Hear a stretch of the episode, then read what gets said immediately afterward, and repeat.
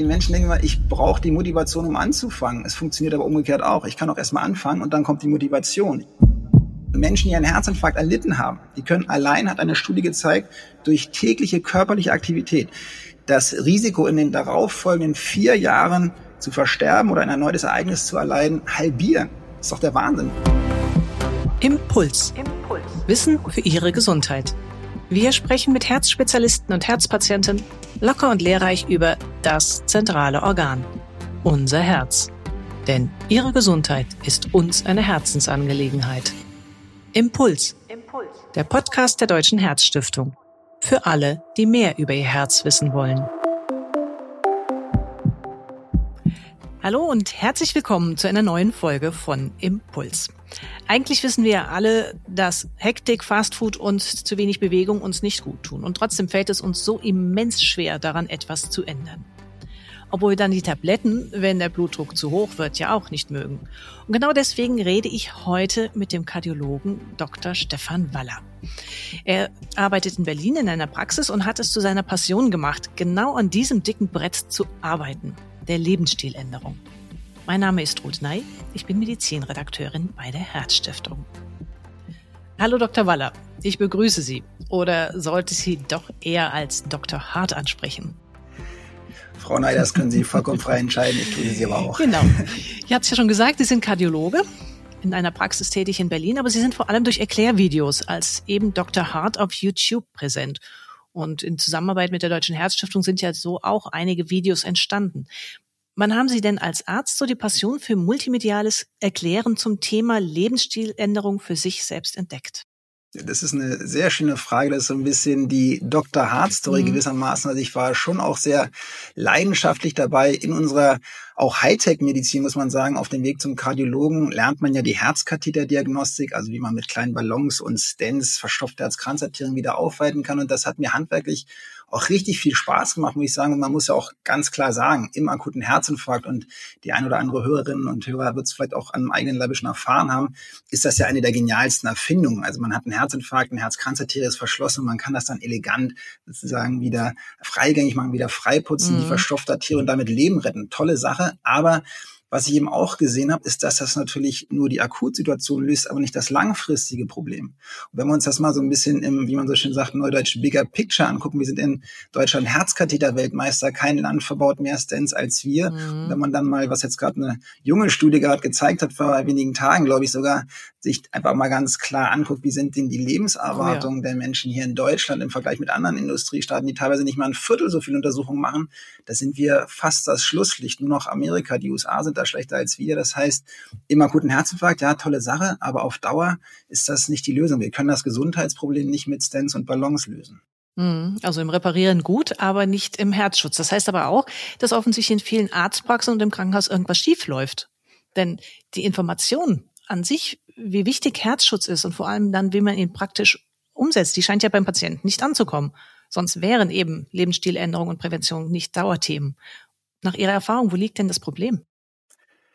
Naja, Sie kennen es ja selber, wenn Sie mal ähm, vielleicht die Seiten wechseln und als Patient in unser System eintauchen, im Krankenhaus, aber auch in der Arztpraxis, ist es immer der Faktor Zeit spielt eine ganz große Rolle. Wir müssen viele in diesem DRG-System viele Fälle in kurzer Zeit abbilden, damit sich das Ganze eben auch rechnet. Da spielen leider auch ökonomische mhm. Faktoren eine Rolle. Und Zeit für die sprechende Medizin, die bleibt oftmals gar nicht. Und Sie kennen es selber, wenn Sie Ihren Lebensstil ändern wollen, das ist nichts Einfaches. Ne? Das sind Dinge, das sind Gewohnheiten, die wir über Jahrzehnte uns angeeignet haben, von denen man unheimlich schwer loslassen kann. Vor allen Dingen dann, wenn man nicht wirklich verstanden hat, was denn der Sinn einer Lebensstiländerung überhaupt sein soll. Und da anzugreifen ist natürlich die Grundvoraussetzung, dass der Patient oder die Patientin auch wirklich verstanden hat, was das eben bringt, weil das mhm. ist so ein mhm. bisschen auch die Krux mit der Prävention. Wir haben das Problem, wie man neudeutsch sagt, der Delayed Gratification. Wenn mir der Arzt jetzt sagt, mach mal was für deinen Blutdruck, dann kriegst du vielleicht in 20 Jahren keinen Schlaganfall. Einfach zu lange. Dann nehme ich jetzt eine, Blut, eine Blutdrucktablette ein, aber ich, fühl, ich fühle mich ja nicht gleich besser. Im Gegenteil, oftmals kann es sogar sein, dass ich mich erstmal schlechter fühle, weil ich mich ja jahrzehntelang an den hohen Blutdruck gewöhnt hatte und jetzt wird der vielleicht auch zu ehrgeizig, zu schnell gesenkt mhm. und wups, fühle ich mich schlecht und ich merke ja nicht gleich, dass ich quasi in meine Lebensqualität investiere, weil ich das sozusagen den Supergau, den mhm. Schlaganfall verhindere. Das ist das Grundproblem mit der Prävention. Ganz anders, was schätzen Sie, sind die Medikamente, die am liebsten oder am, am besten eingenommen werden? Das sind natürlich Schmerztabletten. weil da merke ich sofort einen Unterschied. Ich habe Schmerzen, Kopfschmerzen, nehme zwei Kopfschmerztabletten, schon geht's mir gut. Und bei der Prävention ist das eben nicht so. Ein hoher LDL-Wert tut nicht weh, aber den LDL-Wert zu senken ist halt die beste Lebensversicherung, die es gibt. Und leider haben wir diese Frühwarnsysteme nicht. Wir haben keinen Schmerz. Wir müssen eigentlich mhm. immer einen Ganzkörperschmerz bekommen, wenn wir in die Currywurst beißen, aber der fehlt uns leider. Ja, das ist am Herzen tatsächlich. Der Schmerz ist erst dann, wenn es wirklich akut wird, ähm, aber nicht im Vorfeld. Genau. Was muss ich denn Ganz in der genau. Kommunikation, also mit Patienten, tatsächlich konkret ändern, damit wir dann was bewegen in unserem Lebensstil? Weil eigentlich sind es ja schon teilweise Kleinigkeiten, die reichen, damit ja, wir ja. was ähm, erreichen können. Also das heißt, wir nehmen die Treppe statt des Fahrstuhls. Ja. Ähm, wir steigen eine Haltestelle meine, früher meine aus. 100 Jahre alt geworden. Mhm. Fünfter Stock, kein Fahrstuhl. Mhm.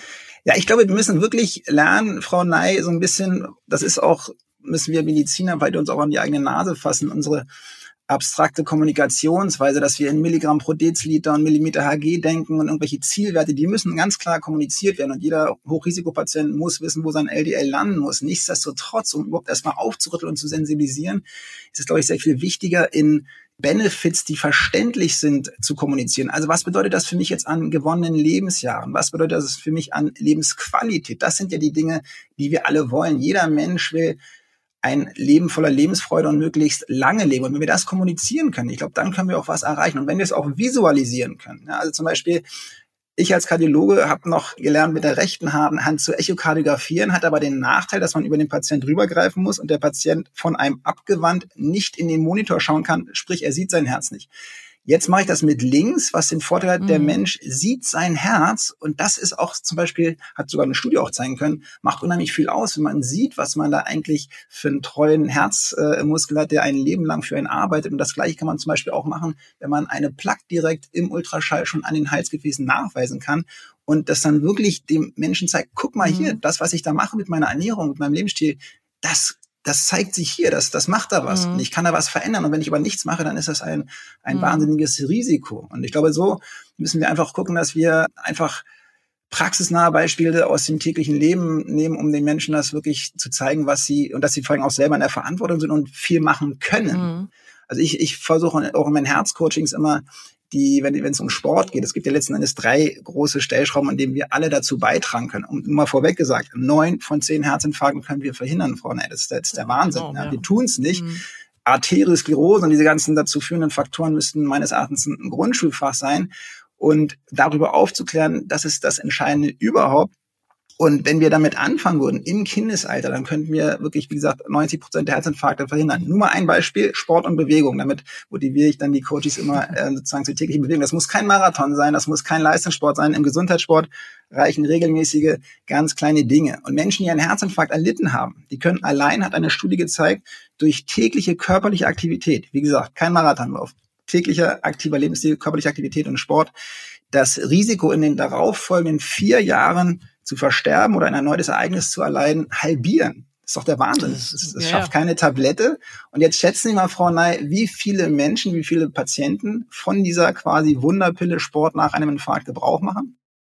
Viel zu wenige. Es gab vor kurzem auch eine, eine Untersuchung zum ungesunden Lebensstil und da gehörte ja. Deutschland tatsächlich zu den zehn ja. schlechtesten ja. und der Punkt Bewegung, körperliche Bewegung, Ganz da genau. waren wir nämlich genau. tatsächlich mit am schlechtesten. Und die zehn ist oder Stichwort, Frau Ney, weniger als zehn Prozent mhm. machen von der Wunderbitte Sportbewegung. Das heißt, es ist aber auch wieder ein Kommunikationsdefizit, weil das merke ich auch ganz häufig bei Patienten und Patientinnen, dass sie verunsichert sind. Die denken, die haben was am Herzen, die dürfen die Herzen nicht belasten. Mhm. Wenn man ehrlich ist, wir Mediziner haben ja auch vor Jahrzehnten noch bei einer Herzschwäche Patienten ins Bett gesteckt und gesagt, ihr müsst euer Herz schon. Heute wissen wir, dass wir die Menschen damit mit umbringen. Ne? Das ist also wirklich so, dass viele Menschen sich quasi den Sport und die Bewegung vorenthalten aus Angst, ihrem Herzen zu schaden, weil sie sind ja irgendwie herzkrank, denken sie. Mhm. Und in Wirklichkeit ist das aber die eigentliche Gefahr, denn unser Herz braucht die Bewegung, die, die Luft zum Atmen. Also es ist so, kann man sich vorstellen, wie ein Rennpferd, was man die ganze Zeit in einer kleinen Box einsperrt mhm. und was überhaupt nicht quasi seiner Natur entsprechend sich bewegen kann.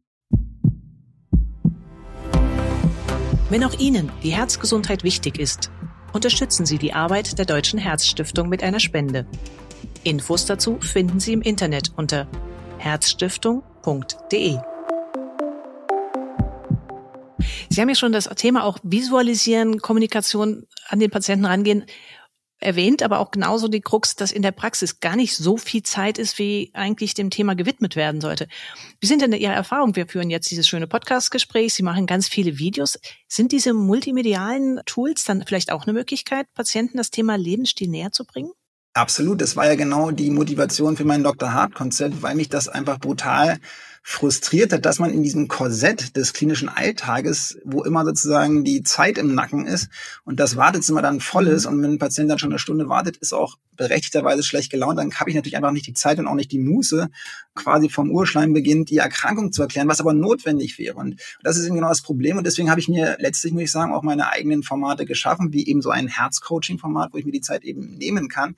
Und natürlich können da auch digitale Kanäle super viel leisten. Ich bin aber immer ein Freund, der sagt, nicht entweder oder. Ne? Da haben ja auch viele Angst, mhm. Digitalisierung in der Medizin.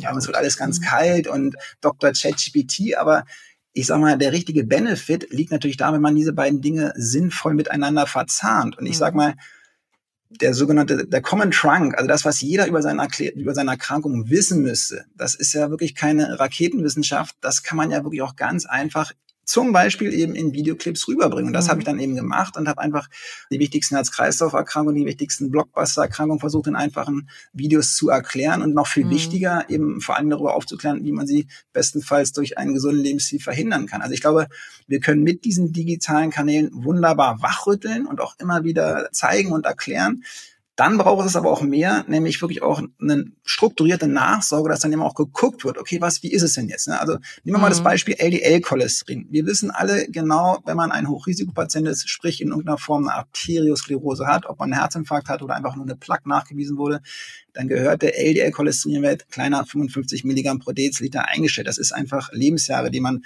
sonst verschenkt. Aber selbst bei uns in Deutschland, es mangelt an funktionierenden Systemen, dass dann eben auch wirklich strukturiert nachgeschaut wird, wie ist denn jetzt der Wert nach Beginn der Behandlung? Hat er die Medikamente weiter eingenommen? Ist er jetzt im Zielbereich oder nicht? Und dann eben frühzeitig auch anzupassen. Ja, viele Patienten kennen ihre Werte gar nicht, selbst wenn sie beim Arzt das waren. Ja, das haben ja auch Studien aber, gezeigt. Ja, genau. Das ist ein Skandal. Und, und das kann natürlich das kann natürlich äh, Digitalisierung und äh, digitale Kanäle wunderbar leisten. Ich mhm. habe gerade heute kommt wieder ein Video raus, wo es genau darum geht, was kann ich zum Beispiel auch mit Ernährung machen beim Cholesterin. Da gibt's ja auch viele unterschiedliche, auch verwirrende mhm. Statements zu. Und ja. sowas kann man wunderbar über die neuen Kanäle transportieren. Und das hatten wir früher nicht, diese mhm. Möglichkeit. Mhm. Und deswegen, Digitalisierung ist ein eigenes Thema, aber ja. deswegen ist das natürlich für die Patientinnen und Patienten heute auch tolle Zeiten, weil wir diese Möglichkeiten früher nicht hatten. Das ist natürlich der erste Schritt, das Wissen rüberzubringen. Das machen wir bei der Deutschen Herzstiftung natürlich ganz genauso. Das ist unser Fokus. Es gibt genügend Studien, die das alles belegen. Sie haben ja auch einige erwähnt mit aktuellen Daten. Der nächste Schritt ist natürlich, dieses Wissen dann in Handeln umzusetzen. Das heißt, wie genau. überwindet man den inneren Schweinehund und zu sagen, okay, ja, ich weiß, ich müsste mich mehr bewegen. Ja, ich weiß, ähm, ich müsste mich gesünder ernähren. Mediterrane Kost ist da ein Stichwort. Wie fange ich an? Wie motivieren Sie zum Beispiel Patienten und zu sagen, fangt an? Also das ganz, also da gibt es natürlich verschiedenste Theorien, aber das ist genau das Ding. Also ich versuche wirklich die die Einstiegslatte so niedrig wie möglich zu machen. Das Problem ist immer, man, man denkt immer unberechtigterweise, es ist ein Riesenberg. Dann hört man ja auch so viel und Ernährung klingt so unglaublich kompliziert, ist sie gar nicht in Wirklichkeit. Und man denkt, man müsste alles auf einmal richtig machen und das ist natürlich ein Berg, wo man so erschlagen ist, dass man denkt, oh mhm. Gott, da fange ich am besten gar nicht erst an. Also wirklich sich ganz kleine Dinge vornehmen. Das zeigen eben auch Studien. Wenn ich erstmal anfange, dann komme ich auch rein und dann macht es mir auch Spaß und dann mache ich auch mehr. Ne? Also ein Beispiel wäre zum Beispiel, überhaupt mal in die Bewegung zu kommen. Und das Schöne ist ja, dass gerade sozusagen dieser Schritt von der Couch Potato, also gar nichts zu machen, um mal ein bisschen was zu machen, da bringt ja schon die meisten Benefits so gesehen. Ne? Also mhm. das, das ist ja extrem Ja, die Gefahr wichtig. ist auch, wenn man sich die Latte zu hoch legt, dann scheitert ja, man dran an den eigenen Ansprüchen. Ganz genau. Gut, andere machen vielleicht eher Vogelstrauß-Politik und sagen, ach, solange nichts genau. weh tut, ist noch nicht so schlimm. Nein, also, also wirklich ganz klein anfangen mhm. und dann, wenn man erstmal dabei ist, dann macht man auch mehr. Ja? Also man könnte zum Beispiel sagen, und das, und das zweite Thema ist eben Routine, ne? dass man mhm. das an was koppelt, was man sowieso schon macht. Also Stichwort berühmtes Zähneputzen. Ja? Jeden Morgen beim Zähneputzen mache ich fünf Kniebeugen beispielsweise. Dann mache ich erstmal fünf und dann bin ich schon dabei, dann mache ich dann am nächsten Tag vielleicht zehn oder dergleichen mehr. Oder ich nehme mir vor, zu joggen. Dann ist die erste Aufgabe, ich ziehe mir am Morgen früh einfach nur die Jogging-Schuhe an. Am nächsten Tag laufe ich dann einmal um den Block und dann immer mehr und letzten Endes mit dem Tun, wenn ich erstmal drin bin, kommt auch die Motivation. Mhm. Das ist nämlich ganz interessant. Die Menschen also Step denken immer, by Step dann. Ja, ja, die Menschen mhm. denken immer, ich, ich brauche die Motivation, um anzufangen. Es funktioniert aber umgekehrt auch. Ich kann auch erstmal anfangen und dann kommt die Motivation. Ich muss es halt irgendwie hinkriegen. Ich muss einfach, deswegen sind Routinen wirklich ein mhm. Game Changer, dass man es auch bestenfalls mit etwas kombiniert, was einem Spaß macht. Also ich empfehle zum Beispiel meinen Coaching-Kunden immer, wenn sie gerne Netflix gucken oder irgendwas gerne machen oder Chinesisch lernen, keine Ahnung, dass sie das eben etwas, was ihnen Spaß macht, kombinieren mit was ihnen etwas bringt. Also zum Beispiel ihre Lieblings-Soap-Opera dann morgens auf dem Ergometer zu schauen, wenn sie eben sozusagen den Tag mit Sport beginnen wollen. Noch besser wäre natürlich draußen mhm. sich zu bewegen. Aber dass man also Dinge, die man sehr gerne tut, kombiniert mit Dingen, die gut für einen sind und dann insgesamt ein schönes Erlebnis hat. Und das würde, Sie haben jetzt einige Beispiele für, für die Bewegung äh, genannt, aber das gilt ja für die Ernährung dann letztendlich ganz genauso. Absolut, mhm. absolut. Also Ernährung ist äh, so ein leidenschaftliches Thema, weil das, weil ich es mir auch richtig wehtut zu sehen, wie viel Verwirrung da in der Bevölkerung herrscht und dann wird irgendwie Krieg geführt, Low Carb versus Low Fat und jeder hat Recht und Paleo und äh, wie es alles heißt. Ja. In Wirklichkeit ist Ernährung brutal einfach. Sie brauchen zwei Regeln, nämlich wieder von echten also sprich unverarbeiteten Lebensmitteln sich zu ernähren, die man selber zubereitet. Ne, dann haben wir nämlich neun von zehn Ernährungsfragen gelöst, weil das Problem heutzutage sind diese unnatürlichen Lebensmittel, die die Nahrungsmittelindustrie, muss man leider sagen, herstellt, mhm. so designt, nicht, dass sie für uns gesund sind, sondern die nur einen Zweck haben, unser Belohnungssystem maximal zu stimulieren, maximal durchdrehen zu lassen, damit wir immer mehr konsumieren und immer mehr Geld dafür ausgeben. Es gibt mhm. wirklich eine Armee an Lebensmittelwissenschaftlern, die nichts anderes machen, als verschiedene Kombinationen von Zucker, Fett und Salz auszutüfteln, den sogenannten Bliss Point, und dann die Versuchsperson ins MRT zu schicken, um zu gucken, bei welcher Kombination das Belohnungssystem maximal hm. stimuliert wird. Ist schon fatal. Das sind ja genau die Dinge, die man einsparen sollte. Ganz und genau. Dann mehr auf frisches Obst und, und Gemüse und, äh, leider, leider nicht zu unserem Besten eingesetzt. Mhm. Also da einfach wieder eine natürlich, wie ich hm. sage, artgerechte Lebensweise. Einfach jeden Tag den Körper benutzen, auch ganz wieder, ich versuche mal wirklich den, den Leuten das brutal einfach, fast schon primitiv klar zu machen, den Körper zu benutzen, jeden Tag bestenfalls ein bisschen aus der Puste ins Schwitzen zu kommen und sich wieder von echten Lebensmitteln ernähren. Wenn wir das tun würden, dann hätten wir schon acht von zehn Gesundheitsfragen mhm. geklärt. Hört sich ja gar nicht so schwierig an. Also die Latte und viele Ärzte gar nicht so hoch. und viele Ärzte arbeitslos gemacht. das, ja, das glaube ich nicht. Wir haben auch genügend andere Möglichkeiten. Es wäre ja die Frage. Der Effekt ist ja nicht nur eigentlich beim primären Schutz, damit das Herz gar nicht erst krank wird, sondern letztendlich auch die Patienten, die schon einen Herzinfarkt hatten oder deren Lebensqualität eingeschränkt ist. Auch die können ja noch natürlich durch durch Änderungen etwas verbessern. Aber auch gerade da ja. weiß ich so über viele Jahre natürlich schlechte Lebensstil Lebensstilangewohnheiten eingeprägt haben, ja. ist es manchmal gar nicht so einfach, dann äh, die so Patienten zum, ja, dazu zu motivieren, zu sagen, kommt, fangt an, es lohnt sich auch jetzt noch. Ihr kriegt auch jetzt, obwohl schon ein Schaden da ist, dann noch eine Verbesserung hin. Haben Sie da besondere Argumente?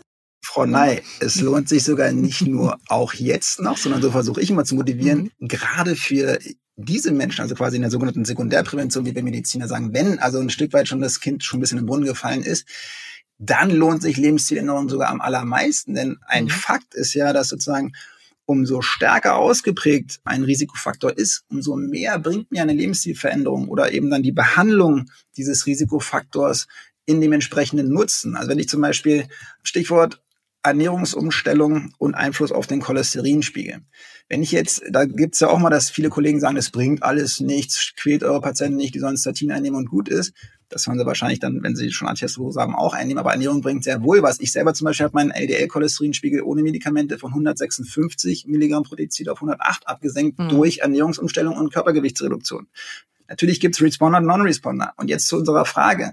Es bringt eben dann am meisten, wenn ich vorher sehr hohe LDL-Cholesterinwert hatte, wenn ich vorher mich eben sehr ungünstig ernährt hatte, weil dann habe ich natürlich auch viel mehr Potenzial, das dann durch eine bessere Ernährung zu verbessern. Also mhm. Professor Laus hat immer das schöne Beispiel gebracht, wenn ich mich vorher aus der Fritteuse ernährt habe und den ganzen Tag Burgers esse, dann kann ich natürlich ja, auch viel klar. mehr erreichen, wenn ich dann auf eine smarte, pflanzlich betonte Ernährung umstelle, als wenn ich vielleicht schon Veganer bin und das auch gut mache und schon weiß, wie ich mich gesund ernähren muss. Mhm. Aber auch da, wie gesagt, anfangen ist auch ganz wichtig und absolut, ähm, absolut. gerade auch in Kombination, selbst wenn man Spaß, Tabletten nehmen Spaß. muss, dann ähm, braucht man vielleicht weniger und je weniger Tabletten oder in niedriger Dosierung, desto weniger Nebenwirkungen. Also es hat und, alles und dann die Vorteile. positiven Effekte potenzieren sich ja. Das mhm. ist auch was ich versuche immer zu erklären, dass man eben, dass ich eben nicht sage entweder oder, sondern die absolute Basis ist der Lebensstil. Das gilt sowohl in der Primärprävention als auch in der Sekundärprävention. Daran geht kein Weg vorbei. Übrigens ja nicht nur für unseren Körper, sondern ja auch für die Psyche. Also ich zum Beispiel gehe vor allen Dingen joggen, weil ich mich dann einfach immer richtig gut fühle und der Tag immer in neun von zehn Fällen gut wird, wenn ich ihn mit Sport anfange. Also mhm. das ist das eine, aber ich motiviere so, dass ich sage, nicht entweder oder, sondern beides. Und gerade wenn ich Hochrisiko, also wenn ich zum Beispiel noch nicht krank bin, dann kann in vielen Fällen wirklich auch der Lebensstil ausreichen. Dann werde ich vielleicht ein Leben lang keine LDL-Cholesterin senkende Medikamente oder auch keine Blutdrucksenker brauchen, weil ich das mit Lebensstil alleine mhm. hinbekomme. Das ist durchaus möglich, wenn ich früh noch anfange.